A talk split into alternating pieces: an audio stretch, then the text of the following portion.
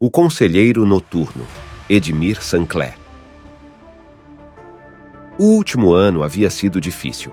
Aos 32 anos, divorciado, uma filha de 9 anos e um emprego que lhe permitia apenas o básico, havia desistido de seus sonhos. Sua vida estava parada, havia tempo. De tudo, somente a filha valera a pena.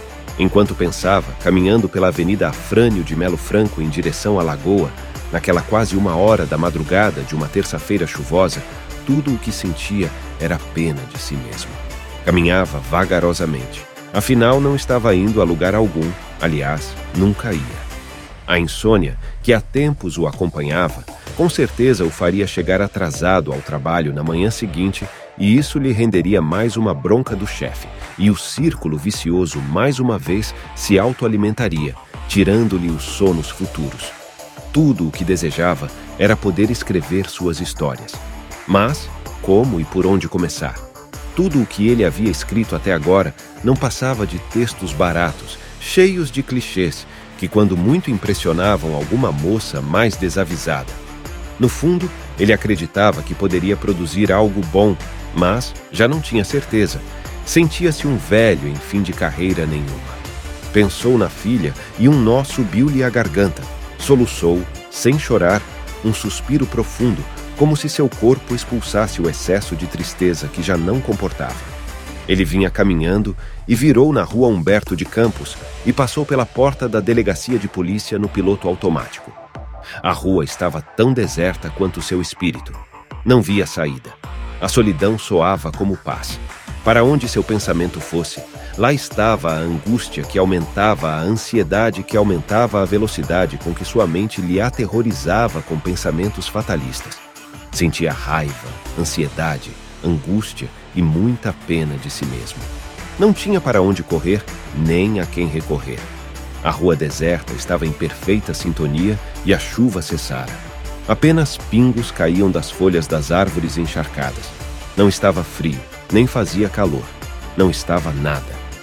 Acendeu o baseado e entrou na rua José Linhares. O entorpecimento que a maconha lhe causava era um alívio grande. A sensação do primeiro trago nublava os pensamentos.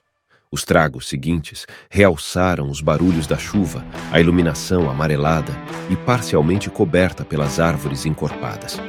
O prédio que ocupa a esquina entre as duas ruas, Humberto de Campos com José Linhares, tem um formato em L e uma marquise em frente à entrada da porta de madeira da garagem é uma boa proteção contra a chuva. E é escuro. Um canto escondido da rua.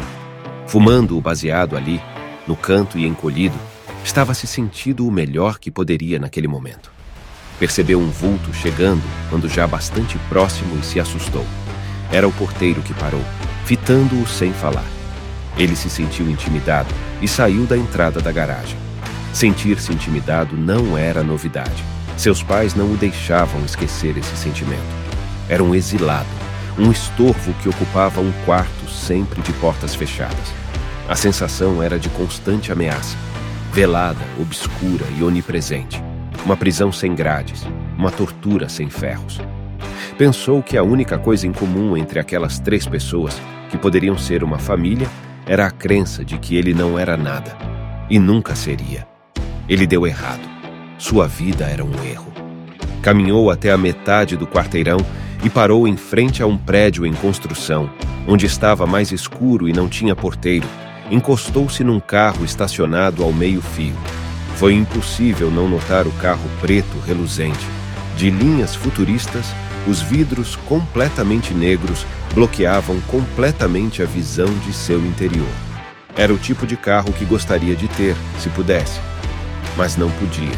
Após o divórcio, havia voltado a morar com os pais e a probabilidade era de que jamais sairia de lá. E mais uma vez, pensou em algo que há tempos lhe seduzia: a morte. Desta vez, a ideia passou a ser plano imediato. Havia acabado de comprar uma caixa de cada um de seus ansiolíticos e remédios para dormir, na única farmácia que lhe vendia sem receita, com ágil, é claro. Geralmente, lembrou, esse é um dia razoável do mês. Sentia-se um pouco menos inseguro.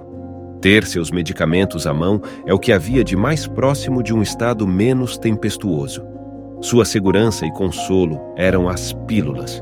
Lembrou-se do outro lado da moeda, dos dias em que os remédios estavam no fim e o coquetel de sentimentos e sensações de angústia, ansiedade, insegurança e medo aumentavam pela simples possibilidade de ficar sem os medicamentos. Não ter as receitas reduzia sua possibilidade de compra a uma única farmácia. Sem eles, era impossível dormir, impossível viver.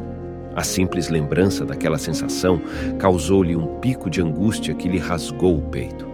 Seus olhos choraram o choro de sempre. A rua estava escura como sua alma. Aquela angústia intransponível lhe remete a um pensamento que vinha amadurecendo nas noites insones. 30 comprimidos de ansiolítico mais 30 comprimidos de hormônio vão me livrar de tudo isso, pensou. Dormir, a coisa que ele mais gostava e mais fazia. E assim, tudo estaria resolvido. Enquanto tirava um trago maior, sentiu a porta do carro em que estava encostado abrir. Sua reação automática foi esconder o baseado. Ele vivia escondendo tudo de todos. Um homem bem vestido, com um curioso chapéu preto que lhe cobria o rosto, aproximou-se. O som de sua voz pareceu-lhe familiar quando o homem lhe pediu para fumar de seu baseado. A princípio, ele teve receio, mas algo lhe soava confiável naquele homem. Manteve a cabeça abaixada para esconder as lágrimas. O estranho pegou o baseado e, enquanto prendia a fumaça, dirigiu-se a ele, sem mostrar o rosto. Sei, Sei exatamente, exatamente, o que você, que você está, está sentindo, sentindo agora. agora. Ele levantou a cabeça e tentou ver o rosto do homem. O estranho evitou o olhar e continuou.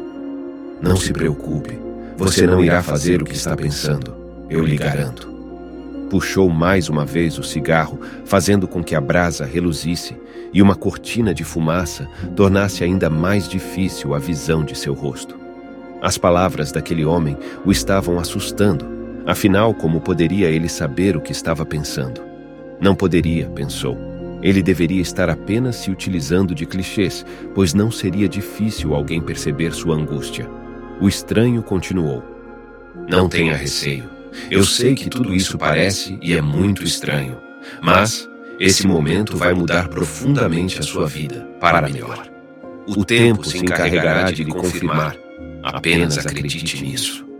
E continuou a falar-lhe, como se soubesse de cada pensamento que lhe ocorrera naqueles momentos que antecederam aquele inusitado encontro.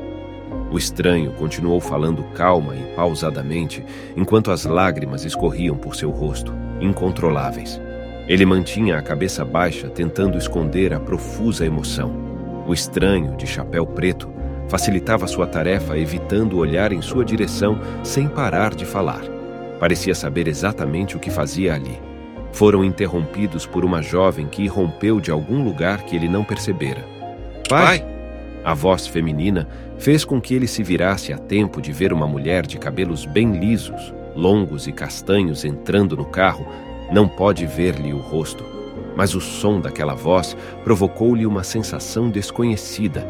Ele não soube identificar aquela sensação. O carro arrancou sem que o homem se despedisse.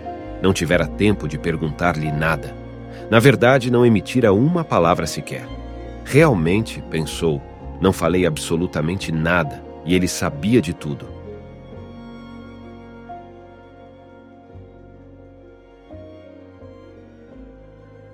Gostou? Se inscreva no nosso canal e ative o sininho para receber as novidades. E não esqueça de dar aquela força. Curta, comente e compartilhe. Muito obrigado!